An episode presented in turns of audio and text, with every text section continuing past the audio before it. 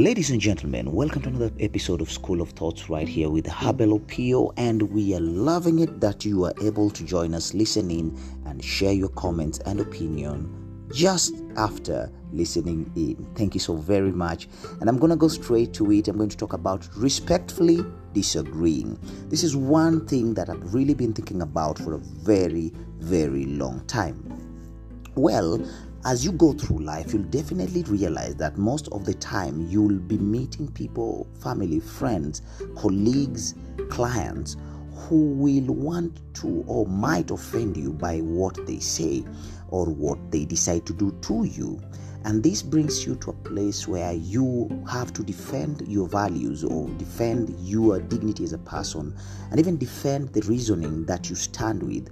And maybe you'll have to disagree. Most of the time, if you're really agitated or super annoyed by what has been told to you, the situation might be as worse than it was bad.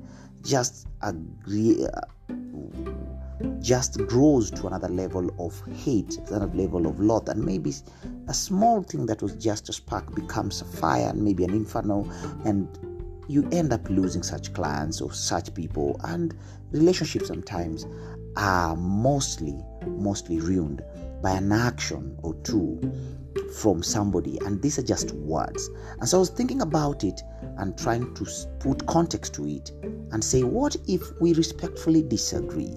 By me saying no, truly concerned of how the relationship will be, despite you not having put in consideration that how I will feel or what you would have crossed or anything that might occur to me to be wrong and stop a conversation from going on from here henceforth. So, what I thought to myself is being able to learn how to say no or even choosing to be quiet not respond to situations that nobody gets to read your mind.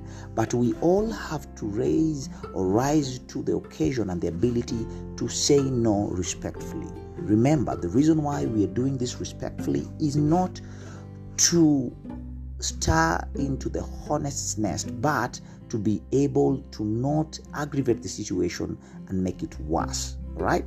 And so I learned this recently through so very many channels and this being very close to me by the friends and the people that we get to talk to. There are statements that are said repeatedly to us and they're quite annoying. Things like every time you meet somebody, they have to remind you of a situation that is past and maybe you dealt with it. And you have to say, I don't think that is right. I don't agree with you, or maybe it's time you drop this because it's old, it's juvenile, and can't go on. And even using words like, well, I don't agree with you, and I'll choose to be quiet in this situation so that we cannot go to a place that we can't come back. That was a line I think I've borrowed from Suits. The lady who was serving Harvey as the secretary used this line that please let me stop before we get to a point that we cannot come back. And that's how she ended the conversation. Also, being able just to call it as it is. I didn't like what you've told me. I don't like it at all. I will not like to continue this conversation because that statement was off. And being able just to speak up from where we are seated without making the situation worse is better than leaving the situation to grow. And by this, I'm saying some people who offend us do not know that they're offending us. They may be making fun of the whole situation, and sometimes it's something very emotional and personal to you that you won't want anyone to joke about it and say, That thing is very sensitive right now. I'll suggest that we do not keep on talking about it it's something that deals with my family and I don't like the way you have been playing around with it. And sometimes it will force you to be the bigger person and do it privately, not even before people, because each one of you is getting embarrassed in that situation. I know sometimes we don't have time to think who's around us and we just want to lash back, but the idea is to be very stern with your disagreement and making sure that it has been respectfully communicated to the other person who chose not to be respectful. So, somebody here must be the bigger person in the whole situation. Ladies and gentlemen, remember this is all about respectfully disagreeing or respectfully saying no to that which you are being taught. By the way, I was reading about it on Dale Carnegie's book, How to Influence People and Make Friends, and he reminds us of the fact that people don't like to be embarrassed. So it's called saving face. So the person who, at this point, for lack of a proper word, will say the offender might not really be concerned about it and maybe they're making merry or they're just people who love making fun of you and so when you retort at them, what happens is you aggravate the situation. But if you pull them aside and then take charge of the situation and say, hey, I didn't like the way you talked to me before those people, it is not nice. I will appreciate if you stop talking to me like that.